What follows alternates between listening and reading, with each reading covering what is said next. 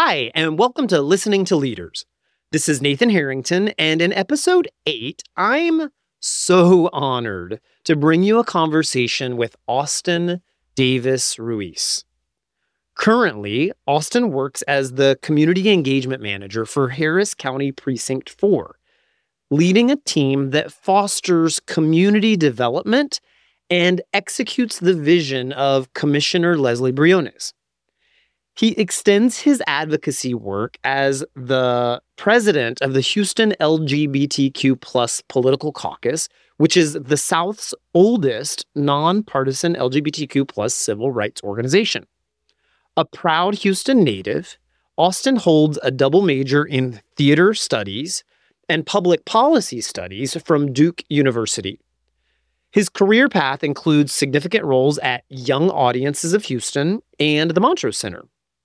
We covered a lot of ground in this conversation. And y'all, I was so touched by Austin's extraordinary generosity and vulnerability in the conversation. As you'll hear in the second half of the episode, Austin really opens up about his mental health journey and the significant role that therapy has played in his personal growth and capacity to serve. Thus, R&R in this context doesn't mean rest and relaxation, but rather rest and reflection, which is a big part of what therapy is all about. We explore the importance of granting oneself grace and space, the challenges of seeking therapy, the real possibility for emotional healing, and how all of these experiences can ultimately enhance our capacity for listening and kindness. Please enjoy my conversation with Austin Davis Ruiz. We're good. I've got a LaCroix. Oh, by the way, they responded to my post. I posted, said they have like unlimited LaCroix here. Uh-huh. That I tagged LaCroix and they responded, love it. It's not like Beyonce responded. Oh my god, I would die. I know, right? Yeah. I'm trying to think if I've. I feel like I've had. I've never had any like full on celebrities respond to anything. yeah, I don't really think that I have either. Yeah, Yeah. but you're an elite gay. According to the internet, I am. According to that one person that was recruiting people for her clients at one matchmaker. Yeah, so funny. I'm gonna keep this right here just so I keep this on time. yeah, you're good. My Uh, other favorite Nomer is uh, Daddy's favorite. Yeah, yeah, yeah. And then I don't know if you did you see that post that I posted on my Absolutely. Yeah, Yes. yeah, yeah, yeah. I just thought it was hilarious. Like, Yeah. who is his daddy? Like, I don't understand. Like, Man, that's not for you to understand. Right. Exactly. Yeah. It's like if you don't get it, it's you're probably not going to. Exactly. uh, well, thank you so much for doing this. It really, I'm just like so, so, so, so grateful to have you. yeah, of course. And so let's see. We're gonna start with. Uh, what do you want to say? So, okay, let me just say this. So, we're gonna at this point, I will have already introduced you, okay. right? I'll kind of say like your your work background, your academic background, like that. So, beyond that, what do you want folks to know about you? Uh, where are you from? What- yeah. what's- So I'm a native born Houstonian. Mhm. So I lived here my whole life. Mhm. I grew up in near North Side, which is one of like the last kind of undeveloped parts of the city. Okay. Very Latino neighborhood. So it, it's kind of sandwiched between all the freeways. So it's between 45, 59, 69. 610 is at the top, and then I 10 is like at the bottom. So it's like this Oh, little uh-huh. rectangle. Yeah. like just north of downtown. So like if you know like White Oak Music Hall in that area. hmm So like that's where I grew up. Wow. So native born Houstonian, uh, went to River Oaks Elementary, Lanier Middle School, Lamar High School. So that kind of little triangle in the River Oaks area. Yep. And yeah, I spent most of my time there. Uh, I mean, I did got all kinds of shit when I was in high school. Debate, theater, orchestra, like all all kinds of stuff. Went away to college in North Carolina. Yep. Came back. And originally I thought that I wasn't going to be here for that long. It was like, oh, I'll move to DC or New York or wherever. Yeah. And then I, you know, couldn't really find a job. So started looking for stuff here. Yep. Found one, and then I've been here since. Yeah, and young audiences. yeah, Yeah, yeah, job that you found. yeah, yeah, Cool. young audiences. Yeah, by way of my best friend Stephen Miranda, he had sent me the job posting. Oh, and I okay. like, yeah, I know Steven. yeah, yeah, yeah, yeah. So we went to middle school with each other. We've known each Oh. other for far too long. Wow. wow. Cool.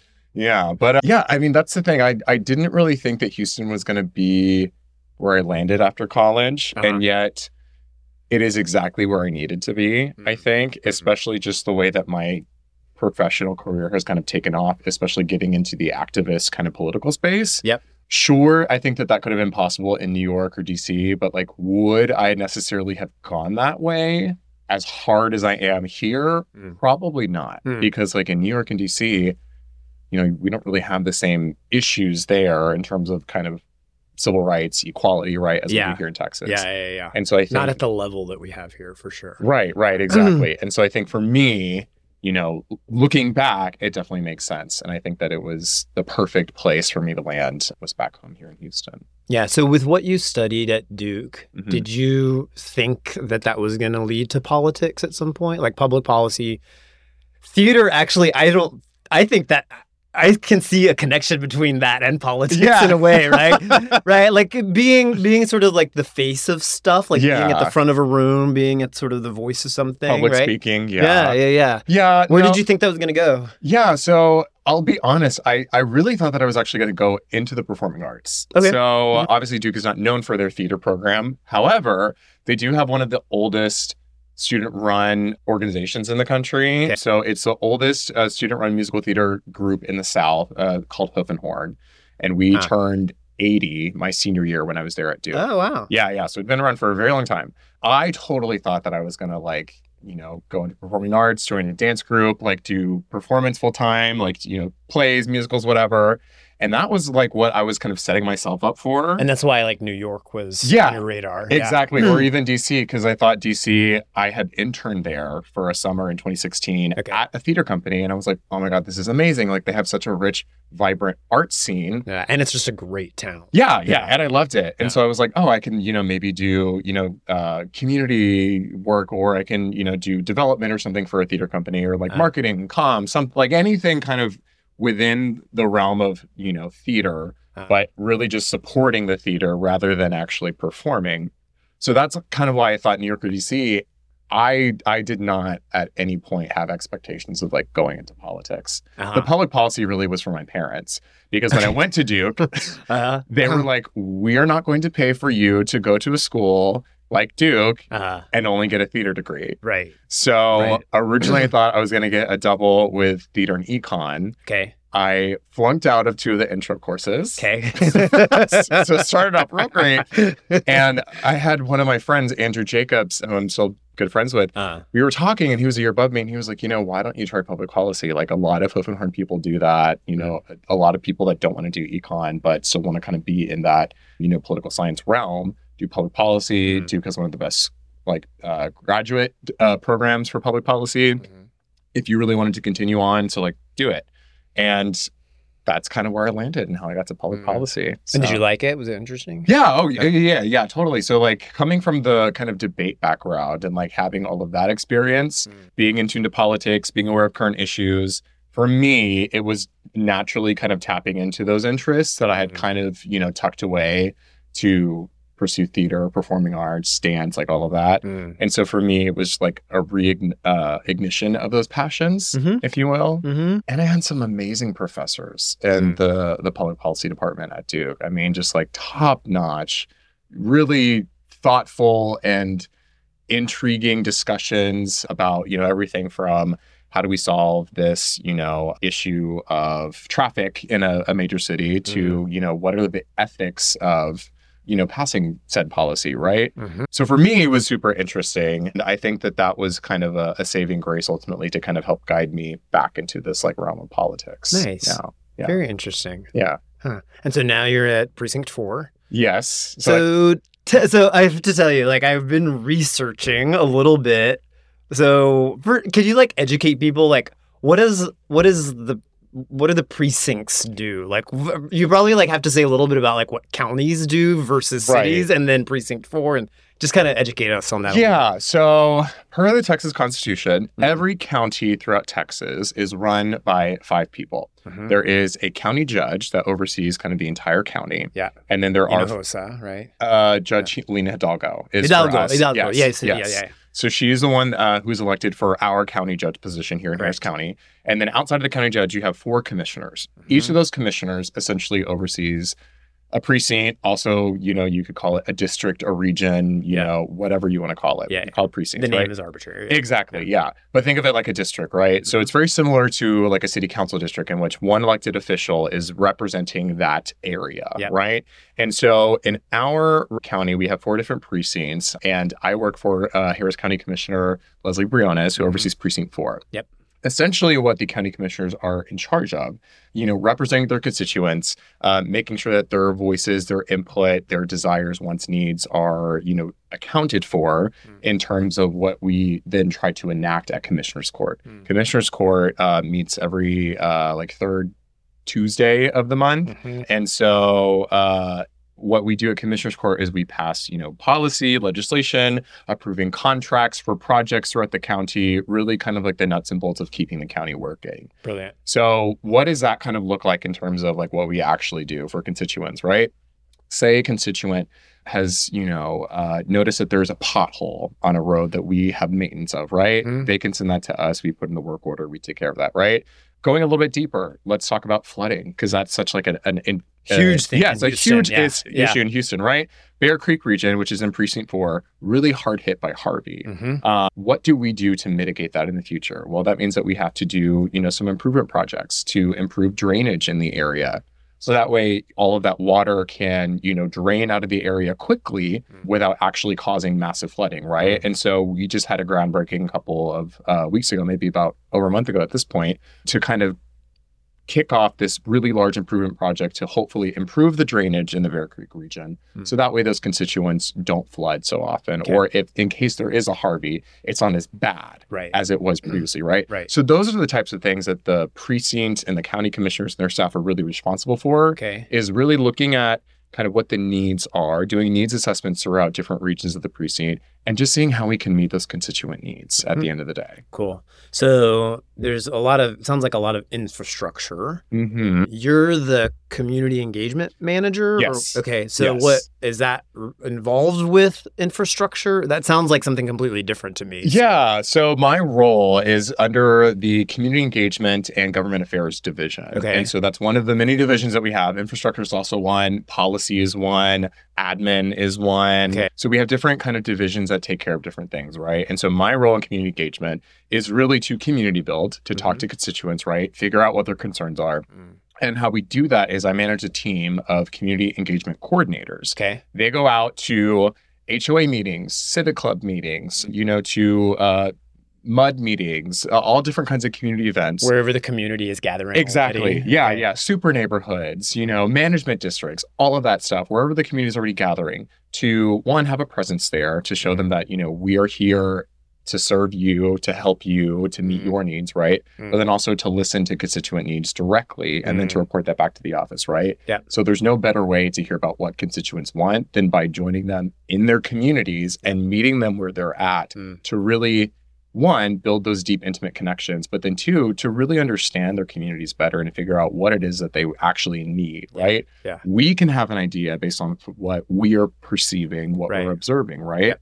Yep. but really the best people to tell us what they need is going to be the constituents themselves Yeah. right and so i send out my team to different community events they kind of you know do all that community building work bring that back we you know send that up the chain as appropriate and you know that's kind of how we have that back and forth of knowledge sharing in order to really figure out what improvement projects we're going to start you know what policies we need to enact you know Mhm. at commissioners court and so that's kind of a little bit more about what my role and is and how that really fits into the the bigger precinct Very cool. So, Yeah. and then, I mean, first of all, I'll just say, like, like it sounds like your job is to go and listen to people, or to have your team go and listen to people, which is like the podcast, right? Yeah. Listening to leaders. So, I Yeah. love that. And then, so what's something you're working on right now with them that is exciting to you? So for me uh, specifically, Yeah. so we passed at Commissioners Court in June the uh, first creation of an LGBTQIA plus commission for the county. No way. Yeah, yeah. Wow. That was uh, one of the commissioner's like biggest kind of priorities. Okay. She is so supportive of the LGBTQ plus uh, community Mhm. and really wanted to deliver this kind of new commission during Pride Month. What Mhm. better way to do Yep, it, right? yep. And Mhm. so right now we are looking at candidates that we can appoint to this commission, and the commission would be in charge of figuring things out, you know, to improve the lives of not just LGBTQIA plus residents, Mhm. but also, you know, all Harris County residents, Yeah. right? So looking at things like, you know, equity, healthcare access, non-discrimination, you know, all of those kind of things that we normally think about, again, with an LGBTQIA plus focus, but also just l- looking more holistically at, Mhm. you know, equity and equality for the county in general. Yeah, yeah. And yeah. so that's that's one of the biggest things that we're working on right now. It's still very new. Mm. It's going to be the first time that we've had any kind of LGBTQ plus specific commission for the county. Mm. and it's Um, for all of Harris County. yes. But Lesley or Commissioner Briones uh, sort of spearheaded it. Yes, yeah, it was it was her brainchild. She's the one Uh. that kind of brought it forth to Commissioner's Court, Uh. and so you know we're we're really excited to be able to move forward and and see how we can make Harris County really a better place for everybody. That's so cool. Yeah. So random parentheses. So precinct four is like a big part of like super far west Houston. Yes, But then it has this kind of weird like shape that then comes all the way inside the loop. yeah, what What's we the- call the boot. yeah, I was actually when I was looking at the map, I was like, "That's like a tail or a yeah, Yeah. the boot." So where where inside the loop does it cover? so Because I care about inside the loop. Yeah, No, I'm inside the loop. So it's uh like the Timber Grove kind of Greater Heights area. So Yeah. it's like TC Jester, Yeah. right? All Yeah. of that comes in. It has like a little bit of Upper Kirby. Okay. It goes through to now coming outside the loop to like Uptown Westchase, right? Uh-huh. Yep. And then there's like a little bit of Spring Branch East, Spring Branch West, Okay. not a Spring Branch Central, right? Gulfton, uh, Alief, Sharpstown, a little bit of Meyerland at the Okay. very bottom, Okay. and then it starts to swing out towards Katy, Tomball, Waller, Hockley, like all of that area. So it's a it's a very big landmass. I Yeah, think I think yeah. in our precinct we have about 1.2 million constituents. Yeah, yeah. Yeah. Wow. And Wow. yeah, it's just it's it's wildly big. Yeah, and pretty diverse. Yeah. Yeah. You have a lot of different socioeconomic statuses there. Yes. Types you know, of neighborhoods. Yeah, I mean, we have, you know, immigrant populations in like the Gulfton Alief area. Right. And then we have, you know, kind of the upper class and the, you know, uh, upper Kirby kind of heights area, right? Go out towards Tomball Hockley, start to get more rural communities. Mm. And so, certainly, yes, we do have a very good, diverse constituency, uh, both in terms of socioeconomics, politics, you know, Mhm. race, ethnicity, backgrounds, nationality. We kind of, I think, have a swath of just about everybody. Yeah, yeah, yeah. That's incredible. That's like when you say 1.2 million, that's kind of like a daunting number to think about like listening to all of those people. You know? Yeah. Like finding out like what's important to people and like, yeah. And certainly part of the challenge is uh, Commissioner Briones on set, Commissioner Cagle, who's there for, for many, many, many Mhm. years. And so certainly, you know, part of our work is now one, engaging with communities that have historically never been engaged with Mhm. by the precinct, Yep. right? But then also trying to engage with the communities that were mostly catered to and served by the precinct in the past, right? Uh-huh. Yeah. And so trying to figure out how to kind of bridge those gaps, really kind of, you know, cross the aisle, if you will, uh, and figuring out how we can really deliver for the constituents, right? Mhm. Because although Commissioner Briones ran, you know, as a Democrat, right, we have a duty to serve all of our constituents, Absolutely. regardless of their political ideologies, right? Yep. Regardless of their race, of their gender, sexual orientation, you know, background, all of that stuff. Yeah. We are here to serve them. And so we have to figure out kind of how to bridge those gaps and again, meet people where they're at. Mm. So it's Yeah. been it's been really exciting the last couple of months, but also it's a very big learning curve, you know. Oh, I'm sure. yeah, you're like three months in, four months in. Uh, a little over two months, yeah. okay, okay, yeah. So you know everything that there is to know about the job, right? Oh yeah, absolutely, yeah, yeah. Ask me anything. so okay, yes. Here's an AMA. Is uh, do you know anything about the demographics of the LGBTQI plus community in Precinct Four? Because y'all don't really cover any of Montrose, right? Yeah, no, we but don't. we're everywhere now. So yeah, you know that w- that's a really good question. Uh-huh. I don't know any specifics on that, Uh-huh. but I, I I'm sure that we have something somewhere. yeah, But yeah, to your point, I mean, we'll and cut this part if no, it's. no, it's okay. but go ahead. No, but to your point, I mean, LGBTQ people used to live just in Montrose, right? Right. You know, back in the late 70s, early 80s, right? Yeah. Now, flash forward to 2023, we feel really comfortable to live in all parts of the city, Yeah. right? And Yeah. so we don't need to that specific neighborhood anymore. And so Yeah. I think that that's actually a, a good thing, right? Yeah, it's brilliant. That we've been able to see people kind of move out of the Montrose neighborhood and still be able to thrive Yep. and be hmm. their authentic selves and, you know, come every day fully as themselves, right? And so, yeah, I mean, that's one of the beautiful things about Harris County is that we we do have you know such diversity all across, and LGBTQ people do live in all communities. Yeah, yeah. Which is kind of why like that commission has to sort of include everyone in a way, right? It's like looking through the lens of the LGBTQ plus community, but you can't separate that from the rest of the county, especially now, right? Like if you were just talking about Montrose, fine. Like that could be like kind of a singularly focused conversation. Yeah. But but yeah, it's like if you know, we're everywhere and our you know, for the most part, your neighbors are probably not yeah, queer people, right? And so it has to be sort of a, an all-encompassing conversation. yeah. So I'm really excited by that project specifically. hot. Obviously, yeah, it's it's really near and dear to my heart, of Yeah. course, as to you know the commissioners. But yeah, I'm really excited to see kind of what we can do for for our community and really for everybody in Harris County. Awesome. Awesome. Well, thank you for uh, for doing that work. Yeah, thank Yeah. you so much. Yeah. Greetings, listeners. Nathan here with a quick message, and then we'll get right back to the show. I'm so grateful you're tuning in and hope that listening to leaders is bringing you value and inspiration and a little bit of fun too. If you're finding this content useful and would like to help me continue producing more episodes, please consider making a monthly donation. Your support, no matter how small, can make a huge difference in helping cover production costs, upgrade equipment, and reach more people. To donate, simply click the link in the show notes and you can set up a monthly recurring donation. Your contribution will help me continue this work of inspiring and empowering listeners just like you. Thank you for being a part of our community and for your support. And now, back to the show. So tell me about your leadership journey.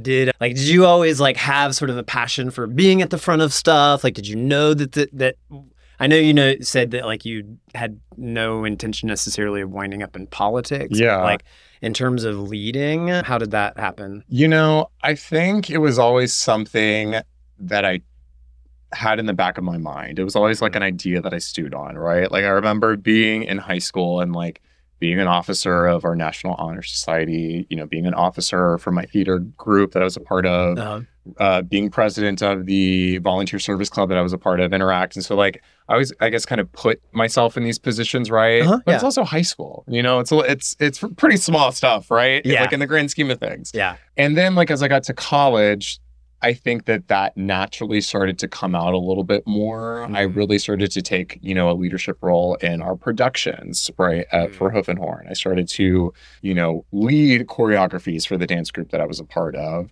I joined the leadership team and it became an officer of the broadcasting group that I was in.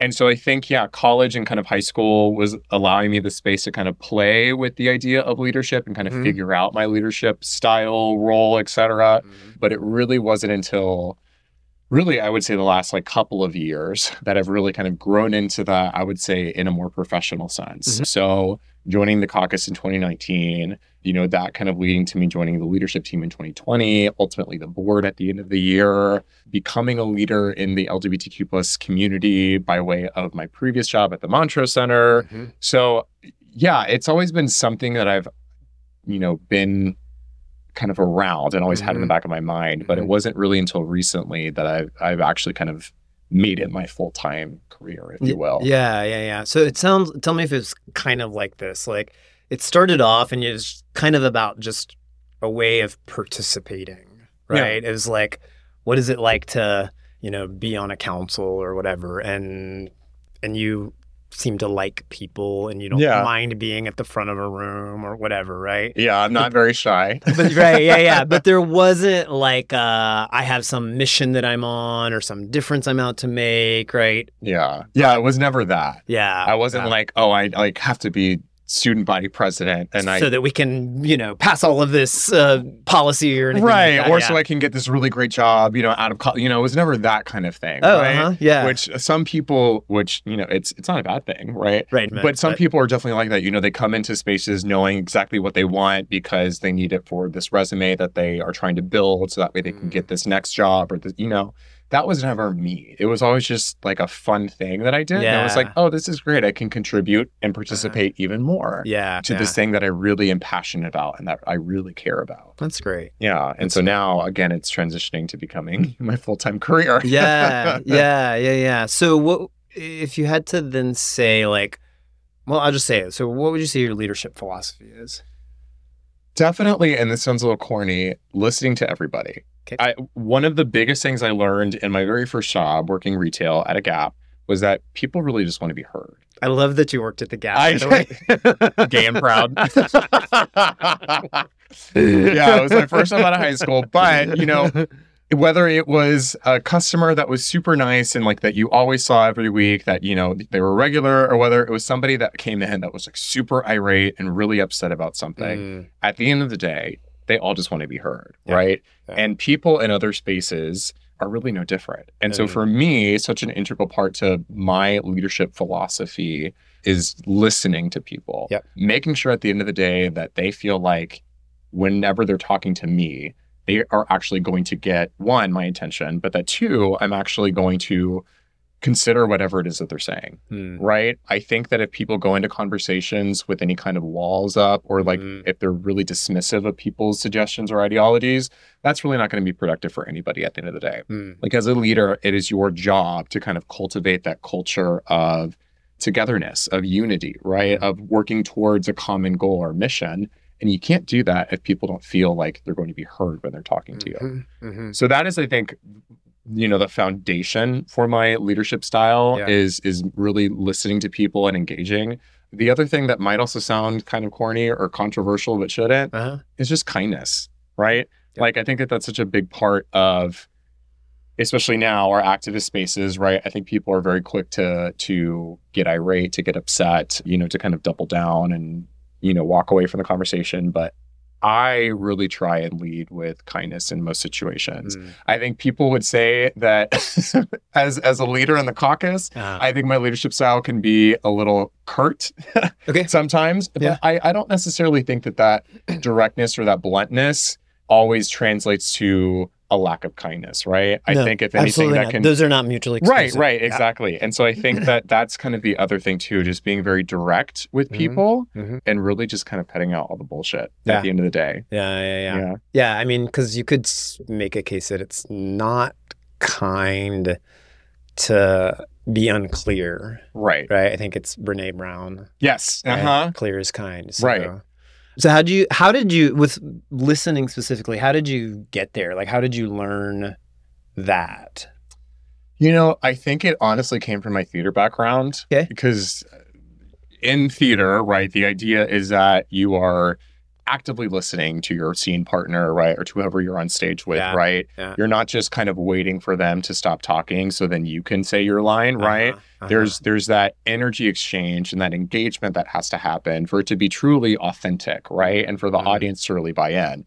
Even so, like you also on the flip side, while you're having that interaction with whoever you're on stage with, you're also listening to the audience's feedback to have that energy exchange, right? And so Mhm. you have to really put yourself in that environment where you are not just listening to respond, but you're listening to really pay attention to what they're saying, right? Uh-huh, uh-huh. And so I think for me, having that background honestly helped because I was in tuned and kind of already adjusted to having to actively listen and, you know, pay attention to people and generally be interested in what they're saying. Mhm. Um, That's great. yeah. That's great. Yeah, I mean, I think one of the things that's really interesting about listening is that uh, it's a really multi-dimensional phenomenon, right? And I can hear you like have I don't know, just what you said, right? Like you have the person that's in front of you, you have the audience, you have the environment, and if you develop yourself, right, or practice including all of those things, right? That uh, you can see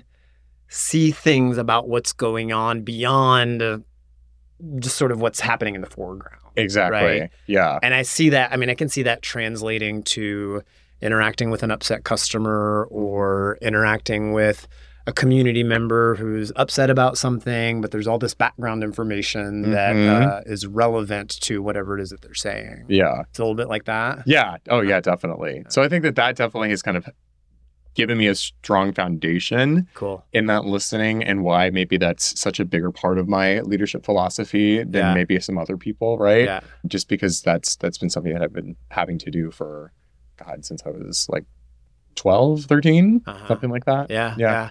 Have you? This may be like a dead end. If it is, it's fine. Have you ever had an experience where you you experienced really being heard, like really listened to? Ooh, that is a very good question. Mm. I'm trying to think of a good example. Yeah. Mentor or somebody that a leader you've been inspired by. Yeah. Yeah, I would say. Oh, why am I drawing a blank? It's okay. We can come back to it. Yeah, let's come back to that. Okay, no worries. We can cut that. Let's see. Okay, so listening, and then what was the second thing that you said? Oh, kindness. Yeah, kindness. Yeah. Anything else you want to say about that? Like, where did that come from? I mean, I just think it's so easy to, at the end of the day, treat people with kindness and respect. Like Yeah. it, it is really so bare minimum. to do that for another person. Mhm. Again, coming back to the retail thing, I always would go above and beyond for customers that were Mhm. just baseline Yeah. nice. Like said hello when Nice. I greeted them when they came in. Like if I asked them if they needed any help, or like Uh. just polite in their response, like no, I'm I'm good for right now, but thank you, or like yes, I do. Right. I would always go above and beyond for those people. Yeah. And conversely, the people that were super nasty, like didn't say hello, didn't acknowledge me, like told me, you know, to leave them alone or whatever. Right. Like I I would never be rude to them, Yeah. but you know, I wasn't going to go above and beyond for them, right? Yeah. You know, if Yeah. we happened to have a discount code for that day that they weren't aware of, I wasn't going to just throw it on. they weren't going to find out about it. Right, that. exactly. They weren't going to find out about it. But the other person, oh my God, did you know that we have this 30% off today? Like, so, and that's the thing. Like, it just takes so little just to mm. be border or just baseline nice to Yeah. people and just respectful. yeah. And so I think for me, that's a really big part of my philosophy. Like, you know, I, I certainly never want people to feel like I'm offending them or like they're excluded or like I'm being, you know, rude or derogatory, anything like that. And I think it's just so easy to make people feel Mm. just that connection, right? Yeah. And so again, you're gonna comes back to the kind of old saying, you get more flies with honey than you do with vinegar, right. Right. right? It is so true, I think, in all aspects of life. Yeah, yeah, yeah. It's like cliches like that are cliches for a reason. Yes, Right? yes. They really do express some some valuable truth. Yeah. And I think a lot of it also coming back to the kindness aspect and kind of the customer service aspect, you know, it's just learning how to de-escalate situations, right? Mhm. Obviously, people are going to be, you know, upset about some things at some points. You know, they're going to be really impassioned and really invested. And that's going to come out in the way that they're talking about this, right? Mhm. If they are upset, you are not going to get them to Mhm. de-escalate and to come down if Mhm. you are meeting them with that same energy, right? You Mhm. have to to listen attentively and say, I I totally understand what you're saying. Mhm. You know, I hear you 100%. And you have to do that whole, you know, reflecting back. It sounds like you're really upset about this thing because of XYZ, right? Yeah. And that is really the way that you get people to one, come back down, right? But then two, to really get them to meet you at the table, Mhm. to be able to figure out how to problem solve or to move forward in a situation. Mm. And so for me, I think that that's where that kind of comes from Mhm. is just knowing that at the end of the day, you have to meet people where they're at. Mm. And if you're meeting them with the same intensity and anger and fervor that they have, Yep. maybe not going to be the most productive situation. yeah, yeah, yeah, yeah, yeah. I would say probably not. Um, cool. Okay, I love that. Okay, you said you wanted to talk about R and R, Yes, yes. but not what people think. right. It's not uh, you know, rest and relaxation. Uh-huh. It is rest and reflection. Yeah, tell me. Yeah, for me, I think so much of my journey within the last couple of years, Yep. particularly with, you know, kind of my leadership style, is learning how to rest, right? Because if we're burnt out and we're, you know, completely tired, we can't show up for other people if we're not showing up for ourselves, right? Yep. So I think, you know, rest is definitely integral to that. But then the second part of that is reflection, right? Really being able to take a moment to take a step back and looking at yourself and saying, you know, okay, where can I improve? Where can I try and be better for myself? So that way, when I'm showing up in community, Yep. I'm really bringing my A game and I'm really able to, you know, give 120%, right? For Right. everybody. Right. And so I think for me, a lot of that reflection has been going to therapy and has mm-hmm. been working on my mental health and like making sure that I am taking care of myself so that then I can take care of other people, right? Yeah. Which so happy anniversary, by the way. Oh, right? thank you. Yesterday was your three year therapy Yes, anniversary. yes. I love that post. Yeah, yesterday was my, my mental health birthday. yeah. yeah, so thank you. Uh-huh. But yeah, I think that that's been a lot of exploration for me Mhm. and really kind of figuring out about me and myself, hmm learning what makes me happy, what I need to feel rested, right? Which is not going to be the same thing that you need and that you, you know, require to feel rested, right? But just that idea of being able to take that step back for yourself, give yourself grace and space to, you know, rest, recover, reflect, and then using all of that when you finally do re-engage Mhm. to be better and to really serve your community better. Yeah. So three years ago was we were in July of the pandemic. Mhm. What was happening for you that that was then? Because that was that your first time to ever do any sort of therapy? Yeah, Therapy like that? yeah, that was my first time. So Yeah. Yeah, well, I guess coming back a little bit further. So 2019, I went through a really bad breakup Okay. with my first really significant boyfriend. Okay. All right. And um, we were together for two years. And It's a long time. right, especially at that point in my life, I mean, I just graduated college, had just moved back to Houston. I was 23 when we met. Yeah. Yeah, it was like 22, about to turn 23. Okay. So, like, very, very young. Yeah. And so, for me, coming out of the other side of that relationship, you know, almost at 25, I felt like I didn't know who I was. Yeah. I felt like so much of my Mhm. identity was tied to that relationship. And, you know, now that that had been ripped away, what was I doing with my life? Mm. Like, I didn't really have a good sense of self. I didn't really have connection to community. I had my friends, but I didn't really have anything more than that. Mm-mm. And so for me, it kind of led, you know, to this whole spiral of having almost like a, you know, midlife crisis, if you will, a quarter life Mhm. crisis. Yeah, so I was there you go. 25. Yeah. and so I, you know, that also just led me to have really bad depression Mm. uh, for, you know, quite some time. And so finally, Did you know you were depressed? I think I had an idea. Okay. Yeah, just because like I really had no motivation to do anything. Like Mhm. my sleep schedule was completely off. Mm. I was definitely coping by using substances pretty heavily, alcohol, drugs, and I really I think the big thing that was a wake up call for me, and I haven't really said this publicly to a lot of Mhm. people, I had an overdose in the beginning of 2020 Mm. Mm. where I almost died. Hmm. And so I think it really took me from the beginning of 2020 when that happened to July Mm. to really understand that like I needed help Mm. and like I needed to do something. Hmm. Otherwise, you know, I might not be here tomorrow. Yeah. And so for me, therapy was that first step Hmm. in trying to, you know, pick up the pieces of myself and trying to figure out how to forge forward. Again, while the whole world was kind of like burning down around us. Right. right. Right. Right. And so, yeah, it was it was really important, I think, for me in that moment, Mm. especially because there was so much uncertainty. Mm. I really needed just an anchor for myself Yep. throughout all of the mess to really keep me grounded and to be able to show up authentically at work every day to deliver for my community. Yeah, yeah, yeah. So Austin, just first of all, thank you for sharing that. I want you to know, like, I don't take it lightly, your openness. And I, you know, I said this to you on the phone the other day, but I really, it's important to me that this podcast provide that for people. Do you know that leaders uh, get to be seen as human?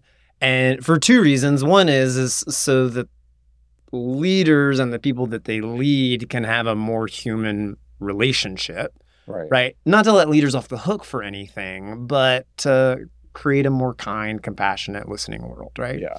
And then also for people to be able to, you know, look at leaders and go, oh, I could lead also, right? Like there's things that happen in all of our past that have us go like, oh, okay, I guess that like eliminates me from being able to contribute at any higher level, right? Right. And even not even necessarily leadership, but to do anything that like is important to someone. So, Yeah. so uh, thanks for just like putting all that on the table. And when you said you wanted to talk about therapy, I was like, yes, like yes, because I've been in therapy, like I've been in and out of therapy. Uh, Like I went to my first therapist when I was 13 years old, right? Oh, and wow. so, and Yeah. that's provided so much for me. I've like I see this definitely as like a point of privilege in my life that I grew up in a family where you know my dad like literally my dad said to me so many times some of the healthiest people I know are in therapy, right? Mhm. I know that's not the conversation for a lot of people in terms Right. of families. there's a there's a, a an Instagram account that I follow of this Indian woman, like India Indian from Yeah. India. She's a comedian, and like when she's like a, it's just her, but her kid is talking to her off the camera. Uh-huh. And she's like, therapy, what? No, that's for white people. yes. so I don't. So I mean, independent from like culture or anything like that, any barriers, like internal or external, that you experienced in in getting yourself to therapy? Oh yeah, I mean, so coming back further, right? So that I I was talking, I started therapy in 2020 because something that happened in 2019. right. I was still in college in like 2015, 2016. I was definitely like very depressed. Yeah. And it was because I had like burnt myself out for the first years of college by like taking on too much. I mean, my sophomore year of college, I think I maybe got max like three and a half hours every night of sleep Mhm, mhm. because I was, you know, going to class all day and then I would go to, you know, hours and hours of theater rehearsal or of dance rehearsal, you know, in the evening. I wouldn't get to start studying until midnight, Mm. right? And then it would kind of stay up until four or five, finally like call it a night and then rinse repeat, Yeah, right? And yeah. so I was super burnout really depressed, and I really had this moment of breakdown when I was studying abroad in Madrid. And I was like walking home from the bars one night, was at McDonald's, like ordering food, and it was just like so overwhelmed with Mm. emotion and sadness. Mm. And so when I got back to campus, I was like, I need to get into therapy. I need to do it. But I had all of these perceptions that that meant that I was a broken person or that, you know, Mhm. therapy was for people that were really awful and like really had a lot going on in their Right. lives, you know. Right. And on top of that, in my family, being Latino, Mhm. our family did not really talk about emotions, Yeah. right? There's this whole idea that men have to be strong and super machismo and, Mm. you know, they don't cry and, you know, all of these ideas, right? And then in my own family, we just never really talked about that stuff, Mm, right? mm. If if you were going through a hard time, like you just internalized that and bottled that down, Right. and that was it. Push through it. Exactly. And so for so long, I had this idea that like that's what I needed to do Mm. bottle things up, just kind of put my head down and just keep pushing. Mm. And so finally, you know, coming into 2020, I realized that like I needed the help, Mm. right? And I think that a lot of people have a misperception about that. It is okay to ask for help, Mhm. right? That Yeah. is that is actually what responsible, I think, healthy people do. Mm. Is they realize that they can't do things by themselves. Mm. And so they need to engage with outside support and Mm, outside mm. assistance, right? And so finally, it took, you know, uh, almost four years Mm. for me to finally get over those barriers, get over myself, and just to take the plunge and dive in. Was there anything that happened that like like that had you get over yourself? I mean, was it just like the like sort of the overdose and the pandemic, all of that just sort of brought you to your knees, or did, what what happened? Do you know? yeah, I think that was definitely part of it, right? It was just like Uh-huh. so overwhelming. But then also, I was just like, well, clearly what I've been doing hasn't been working for me. So, like, let's try something new, right? Let's try Yeah. and attack this from a different angle. yeah. And so I think it was more that, just like, well, at this point, like, you know, I'm willing to try anything Mm. because what I've been doing hasn't been working. Mhm. And I think that was really kind of the kick that I needed. I don't think that there was any profound, like, A moment when you were like laying in bed. And, right. Yeah. Yeah. no, there was nothing. I was just like, you know, thinking about this logically, like, it just doesn't make sense, right? Insanity is repeated yeah. behaviors expecting different results, Yeah. This right? is gonna just keep going this way. Yeah. If I Exactly. don't intervene in some new way. and so I think it was really just that kind of common sense thing. And I was like, Mm. well, I mean, maybe maybe there's a point to this, right? Uh-huh, maybe uh-huh. there's there's something to this. Yeah. Yeah. So, okay, then then you're in therapy. I kind of have two questions that want to come out at the same time. Uh, one- so the first one is like, how was it in the beginning? right? Like, was it like your first session where you're like, yeah, fuck yeah, this is it. This is where I need to be. or was it kind of like you, like it had to grow on you a little bit? Tell me about the beginning. Yeah, well, admittedly, it was really difficult in the beginning because I started therapy with BetterHelp, which for people that don't know what that is, it's like a telehealth kind of service. Yep. You pay a monthly fee and you get, you know, uh, a session a week with your counselor, right? Yep. Kind of expensive, actually. It was more Yeah. expensive than what I thought. And it was like a 45 minute session. The thing about it is the counselor I got assigned to, for some reason, wasn't doing like video calls. They were only doing Okay. audio calls. Okay. And I remember my first session, they weren't able to do an audio call. And so I was literally just texting with them the entire time, which was Hmm. very weird. Okay. Yeah, that's Yeah. interesting. Yeah. Because like half the time is spent really just typing and editing and then typing before you actually hit send. yeah. And so I was just like, if this is therapy, I don't really know if this is for me. Mhm. But I was Mhm. like, let me give it a shot. We started doing the audio call thing, and that was definitely a little bit better. But Okay. again, because it was telehealth and like we hadn't really figured it out at that point, right? Yeah. there was like a huge lag and like that was also really frustrating finally i like stopped with BetterHelp for a few months and i then came back to the therapist and was like can i just see you through your private practice Right, right, right. um and so i started doing that with her being able to do video calls and like Mhm. then it really kind of took off for me and i was So the therapist, like, there wasn't a problem with the therapist herself. It was Yeah. kind of the format that y'all were using up until that point. yeah yeah Uh-huh. Okay. But I think also the biggest thing once we really started to dive in, I didn't realize quite how self-directed therapy was, Ah. which was new for me. I was Ah. thinking I'd like come in and therapist is like, okay, so we're going to talk about this, this, and this based off of what you said. No, no, no, no, no. Yeah. It is completely self-guided, Yeah. right? Like Yeah. you come to the table with what you want to work on and what you want to talk about. And the therapist is really just there to help kind of guide you Mhm. to these realizations and to ask like those prodding questions, but never, you know, directly saying, well, this is what's wrong with you or like this is the issue, right? Right. Helping you kind of come to that on a natural understanding. And I think that for me was like the biggest misconception Uh huh. about what therapy was and how it worked. Yeah. And then once I kind of got settled into that, I was like, okay, like this is exactly what I needed. Like Mhm. this is so great. Yeah. Yeah, yeah. I can see you like showing up like with your notebook to the first session and being like, I'm going to be a really good student. And then it's just not that way at all. Yeah, yeah, Yeah. yeah. yeah. I mean, now it is like I definitely have a, a running note that I've kept on my phone about like different things that you know. Sure, but they're your insights, right? Right, They're not like the lessons that you learned from that they taught you that day or something. like that. Exactly. Yeah, yeah. Yeah. So what have been some of the the sort of biggest insights? What have been some of the the biggest discoveries in your reflections? So for me, I think the biggest thing is grace and space for myself. Mm. I am so willing to give that to other people, and Mhm. I think I give so much of myself to other people. Mm-hmm. Because I, you know, am in the community, am an activist, am working to better our community, right? Mm-hmm. I give so much of myself to other people that it's okay for me to take space for me. Mm-hmm. right? To take time away, to take that time to rest, but then also I think to speak to myself compassionately. That's been like Mhm. the second biggest thing. Okay. Yeah, I was going to ask, what does grace mean Yeah, to you? Is... I am. I am very hard on myself. I'm Yeah. a Virgo. okay. and as I discovered in therapy, I'm also a high functioning, uh, anxious person, Uh-huh. right? Mhm. Like I use pressure and deadlines and like all of that to motivate me to Yeah. work. Yeah. And so for me, one, it looks like telling myself it's okay to take a step back, right? So Uh-huh. talking to myself compassionately. like literally stopping and saying that to yourself. Yes. Yeah. Like literally saying like, Austin, like you can take space today to rest, Mhm. right? Like, or maybe this thing didn't turn out that great, but you know what? That's okay. We've learned from it and we're going to do better next time. Yeah. Right. And so literally just the ways in which I'm talking to myself internally with Yeah. my internal monologue, Mm. like being more compassionate in that.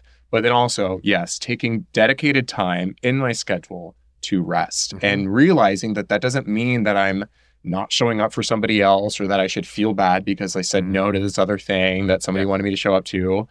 It's in my best interest to say no and to take space away because if I don't, I'm not going to be able to continue showing up Mhm. right and so those have been i think the two biggest things is just giving myself that grace and space to like step away from the situation Mhm. and rest but then also just realizing that i need to be more compassionate in the way that i'm talking to myself Mhm. Do you have? So you're talking about like internal dialogue. How have you dealt with like c- competing dialogues. right. Like we all have like the committee. Right, yes. right.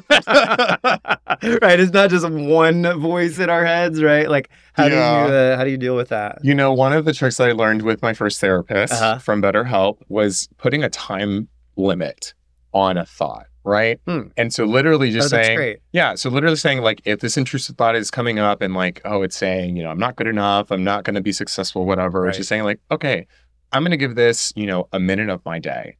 And we're gonna indulge this thought for a minute. Mm. And then after that, we're moving on. Yeah. Right. Or conversely, just saying, we're not even going to entertain this thought today and just like pivot to something else. Yeah. And so it's really difficult because obviously thoughts come in and out. Like sometimes it'll happen multiple times that Yeah. you're, this thing is, you know, that internal dialogue is computing. Right. But always making a conscious effort to say, I'm going to put that over here to the side Mhm. and I'm going to continue to, to focus on what's in front of me Mm. and continue to work on that. Mm. Which I think even RuPaul has said this on Drag Race to many queens, right? Uh-huh. It's that inner saboteur, right? And you Yeah. have to be able to say, like, oh, hey, girl, like, okay, I see you, but like, you stay over there. I'm going to continue working over here, right? Yeah. yeah. And learning how to kind of quiet those intrusive thoughts and really just learn to not listen to them Yeah. at the end of the day. Yeah, yeah. What's been the most challenging thing about going through that journey? Ooh. And it doesn't have to be like the superlative, but yeah, like what's been a challenging thing about Yeah. that? I mean, honestly, the, the most challenging thing has just been that, like giving myself compassion Mm. and being compassionate to myself. Mm. I've learned kind of throughout my therapy journey that, you know, because of family dynamics and because of, you know, what was happening when I was a kid, that I didn't necessarily get the love and support that I needed. Mm, And so little Austin didn't get that, which meant that adult Austin mm, constantly doesn't believe that he is worthy of that. mm, Right. mm. And so for me, the challenge is really learning how, again, to be compassionate to myself, to tell myself that it's okay, that, Mm. you know, I'm not perfect or that I'm not crushing it in every day and every aspect of my life. Right. Mm, mm, And really learning how to settle with that mm, and to be okay with that. mm, I think that's really been the biggest challenge for Mm. me is learning how to accept that I'm imperfect mm. and that, you know, I'm doing my best and my best is going to have to work for now. Yeah, yeah, yeah. Because it is what you've got. Right. Yeah. Yeah. I can continually strive to be better, but this is what I have for right now. Yeah. So, yeah, like, yeah, yeah. I have to work with it and I have to learn to love it. Yeah. Right. Yeah. Because if not, and if I'm just continually resisting myself and my natural tendencies, you know, my natural behaviors, there's no way that I can get to the point that I want to get to. Right. Yeah. If I'm constantly pushing back on myself. Totally. Yeah. One of my biggest life lessons has been that all of my suffering comes from arguing with reality, Mm-hmm. right? It comes from arguing with the reality of who I am, right. right? It comes with arguing with the reality of, you know, how other people are, how the Mhm. world is. And so to let let that go and sort of being able to be with, accept, embrace like how I am, how life is now, it's kind of counterintuitive because Right. because that actually is the access point to creating something new, right? Right. To improving, to uh, taking things to the next level. But you can actually, it's actually possible, not necessarily easy, right? But it is possible to have moving into your best self, however you want to put it, Yeah. be empowering, exciting, inspiring, right? But it's doesn't get to be that way if you're like arguing uh, that really know you're a piece of shit and you know somehow you've got to push through being a piece of shit to to be better right, Right. Yeah. Everything starts with that acceptance, right? Yeah. That acknowledgement of kind of where you're at, your Mhm. current circumstance. Mm. And yes, you understand and you have the goal that you want to be better and that you want to get to this point B, right? yeah But that starts with acknowledging that you're currently at point A. yeah And if you, again, like you said, keep resisting that, there's no way that you're going to be able to improve. totally it's like if you're looking at a map and you don't know where you are on the map there's Yeah. no way there that you can get to the point that you want to go to. Exactly. yeah Yeah. yeah yeah uh, that's great i had something else i was going to ask you about that I literally every interview I have a point where I go, I lost, lost my train of thought. and then Tim, my my production guy, will just cut it. Also, I do Or- finally have an answer to that oh, question. oh, good. Yay. Yeah, okay. Then we can just leave that part. Yeah, from yeah, before. okay. Yeah. So, okay, so you had asked earlier about a moment when I felt like genuinely seen or heard, right? Yeah, and I think yeah. for me, the first moment was really in high school with my coming out experience, right? Mm. So, fr- Tell us about that. yeah, Yeah. yeah, Well, so it wasn't specifically about my coming out, but yeah. but anyway, so I came out when I was a sophomore in high school Okay. to friends, right? And I Uh-huh. came out as bi, right? To my family a year later. Mm. But so I came out at the age of 16. Yeah. 16 to my friends and then to my family, like kind of around there, 16, 17 almost. Anyway, by senior year, Mm. Most of my friends knew that I was gay. Like everybody, you know, just accepted it and kind of moved on. My family still thought that I was bi, but like that's a different story. Mhm. But I remember I was involved in our GSA, which was then called a Gay Straight Alliance. Now I believe it's called a Gender Sexuality Alliance Okay. in high school. Anyway, I was Okay. involved in that club. And one of my uh, teachers, Mr. Brom, Alexander Brom, he was our sponsor for NHS, and I was an NHS officer. Mhm. And I remember him coming to me after a, uh, an officers meeting one day in his classroom, you know, before school started. He was like, "Hey, so there's like this kind of like secret like meetup of like other gay students at school. Like, does this sound like something you would want to do?" And I was like, "Yeah, sure. Like, why not?" And I remember going into this program and like seeing all these other queer kids at school that I honestly didn't even know existed Okay. because I was like the only one that was really out. okay. And there was this facilitator that was brought in. Mr. Brom was, you know, sitting at his desk or whatever. And I remember us just going through, you know, different programming, different kind of exercises. Like we did a mood board one day. One day we watched this documentary called The Bible Tells Me So, which is kind of about religion and and you know exactly Yeah, right. uh-huh. And so we did different exercises throughout that. I had no idea at the time that it was a program of the Montrose Center.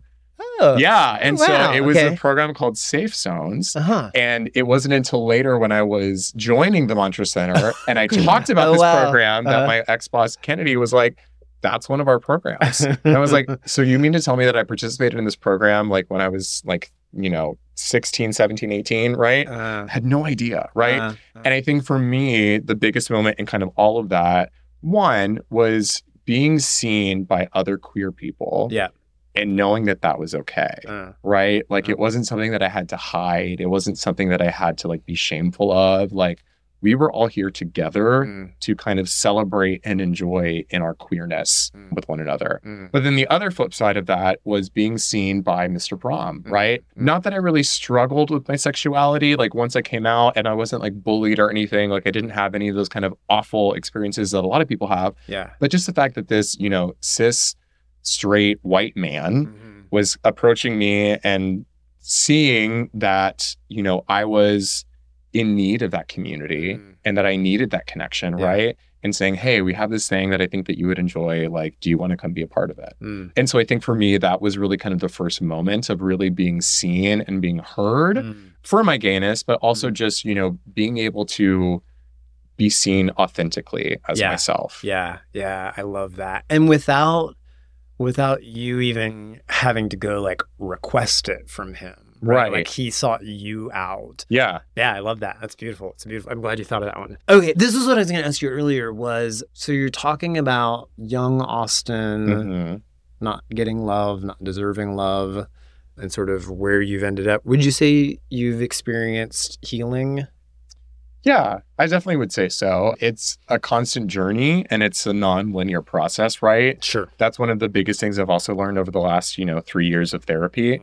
But yeah, I would definitely say that I have healed. I've definitely dealt with a lot of I think emotional trauma that I Mhm. have kind of packed in for so many years Yeah. and like I've just started to really kind of, you know, give myself that hug and give myself that compassion and like being able to, you know, coddle little Austin and like Yeah. give him the love and compassion that he deserves. Yeah. But, you know, that being said, it's a constant journey, right? Like some days I feel really great about Mm. myself and I Mm. feel really confident in my abilities and like Mm. I'm so like crushing it.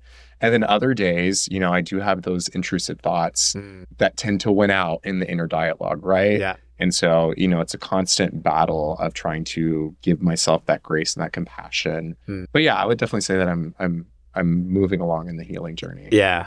Brilliant. Yeah. Yeah. I would never purport to say that any of us ever like are healed. Right. right. And which I think and is you're done. right. Yeah, yeah. You're cooked. You next. Yeah. Which I think can be actually like a barrier to the process, right? Yeah. Is when you have a bad day thinking the thoughts that are usually included in that for me is like, oh, I actually haven't progressed. Like all of those insights, Mhm. the wins that I've had, like those didn't actually mean anything, or else I wouldn't be experiencing this now. Yeah. Yeah. I was actually just talking to my therapist last night and I was I was telling him, you know, I had this really emotional episode and I just don't understand and I'm so frustrated. And he was like, Well, why are you frustrated? I said, Because I feel like I've done all of this work over the last couple of Uh-huh. years, Uh-huh. only just to let my emotions get the better of me. Yeah. And he was like, Well, to me, it just sounds like you were really giving yourself what you needed, Mm. which is that you needed that space to cry. You Mm. needed that ability to let that out, right? Mm, mm. You know, you see it as your emotions getting control of you, but I see it really as like the flip, right? Mm. Like just allowing yourself to have what you need and being able to move on immediately after that, Mm. which is what you did. I was Mm. like, oh, yeah. When you put it that way.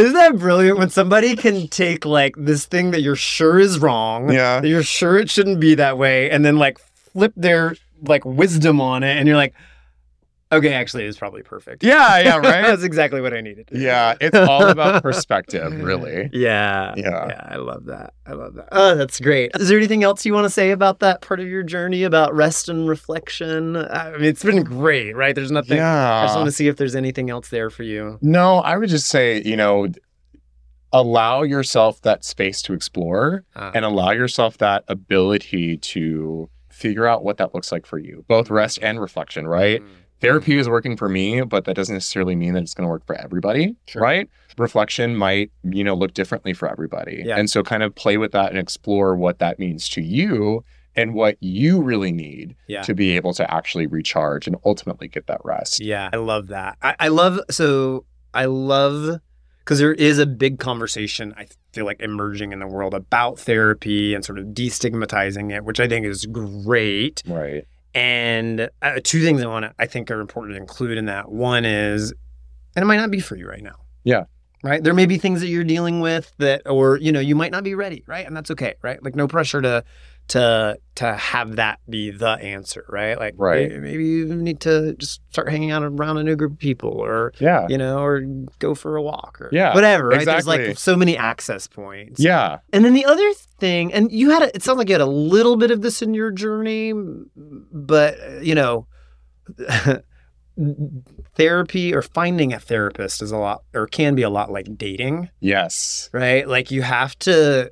I, I just know so many people who have gone to a therapist, Mhm. they didn't vibe, and they made it mean that therapy wasn't for them, right? When really it's like not all therapists are created equal hmm right they all have different vibes different approaches and if you if you think something is there for you with therapy like if you are called to that in some way when you start the process know that you might have to go on a couple of dates Yeah. right and that's going to be that could be a part of it Yeah, no, absolutely. I mean, for me, yeah, I was kind of assigned that first therapist, right? right And worked with her and eventually got to the point where I was like, you know, this was really what I needed like a year ago. Uh-huh. But at this point, you know, a year in, this isn't really giving me what I need. yeah And so, yes, I I did look for other therapists and like, you know, had conversations with some people, Mm. eventually found one, had our first session, and he was the one, right? Mm. Like he was the one that I stuck with. um, I know it makes it sound like almost like I proposed, right right? right, no, but like, you know, I had that first session with him and hadn't really gone to anybody else yet. But after that first session, I was like, wow, this one 50 minute session was infinitely more effective than the last year of therapy. Mm, mm. And so for me, that was like really lucky. But I know, be quiet, Siri. For me, you know, it was really lucky to have that kind of first experience. But I know that that's not the same case for a lot of other of my friends. Yeah. Right. They've had to kind of go through several different therapists to find the one yeah that they felt comfortable with, Yeah, that they felt yeah. the connection with. Yeah, yeah, and that can be tough to like kind of kiss a bunch of frogs, as it were. But but uh, yeah, when you when you do find the one, it can be really worth it. Awesome, Yeah. awesome, awesome, really cool. Okay, so uh, what's your favorite kind of cookie? Oatmeal raisin. Really? Yeah, Oh my gosh. So okay. there's, there's a story behind this. Okay, so when I was younger, my grandmother on my mother's side uh, absolutely adored her. Every Christmas, Uh-huh. she would make oatmeal raisin cookies, and it's like she would make these like huge platters that were probably like you know a foot and a half, two feet wide, and you know by another foot, and just like a mound of cookies, right? And we would make like two, three, four of these for kind of our big family get-togethers, and I would always help her with it. And within like an hour of everybody getting there, they were just gone. right. and so for me, I associate that cookie Mhm. with those memories Uh-huh. of It's her. like nostalgic. yeah, Right. yeah, but also like you know this woman that was so integral to my life and just like basically second mother to me, Yeah. right? Yeah. So yes, people are usually surprised when I say oatmeal raisin, and then they hear the story and they're like, okay, that it makes sense. I totally get it. Yeah, I totally get it. Oh, that's great. Okay, cool. Anything that you wanna you want uh, listeners to check out? Any requests? Anything like that? Yeah, so I kind of mentioned this already, Mm-hmm. but I am currently president of the Houston LGBTQ plus political caucus, Mhm. which is the South's oldest LGBTQ plus civil rights organization. It's a nonpartisan organization that does try and strive to elect what we call pro equality candidates Mhm. throughout the city, county, state, you know, uh, across the nation. And so that would be what I would to encourage people and listeners to check out. Yeah, come to a monthly caucus meeting. We meet the first Wednesday of the month at 7 p.m. There's Okay. information on the website, Okay.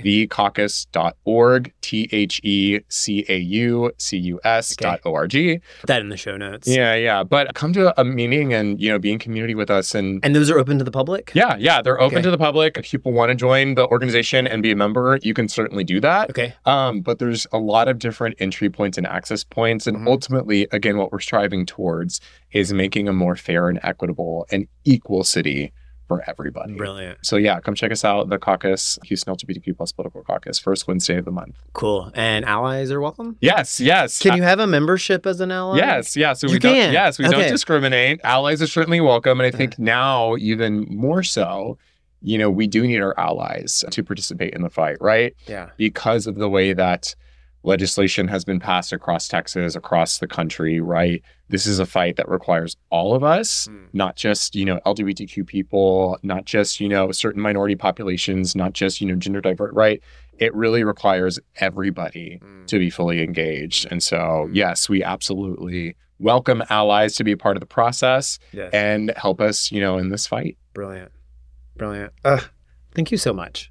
Thank you. So much. This is like exceeded my expectations. Well, So good. I want you to know I, I I admire you a lot. I really look up to you a lot for the ways that you're contributing to the city. I'm glad you wound up in Houston. I'm glad you came back. I'm glad you stayed. So Yeah, and then just thanks for doing this. Yeah, thank you so much. This is great. Yeah, I'm, I'm really looking forward to, to you know continuing this fight for everybody. Brilliant.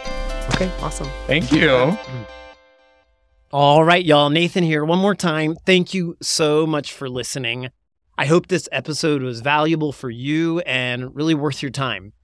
If you'd like to get more inspiring content to empower you as a leader like this, please sign up for my bi monthly newsletter by clicking the link in the show notes. You can also find me on LinkedIn by typing Nathan Harrington Coaching in the search bar. Also, if you enjoyed this episode, please go and review it on whatever platform you listen to your podcast. Additionally, if you wouldn't mind, share this episode with one or two people in your life that you think it might make a difference for. Believe it or not, this type of thing really does make a difference for entrepreneurs like myself. Thanks again for being here, and I'll see you again next time for Listening to Leaders.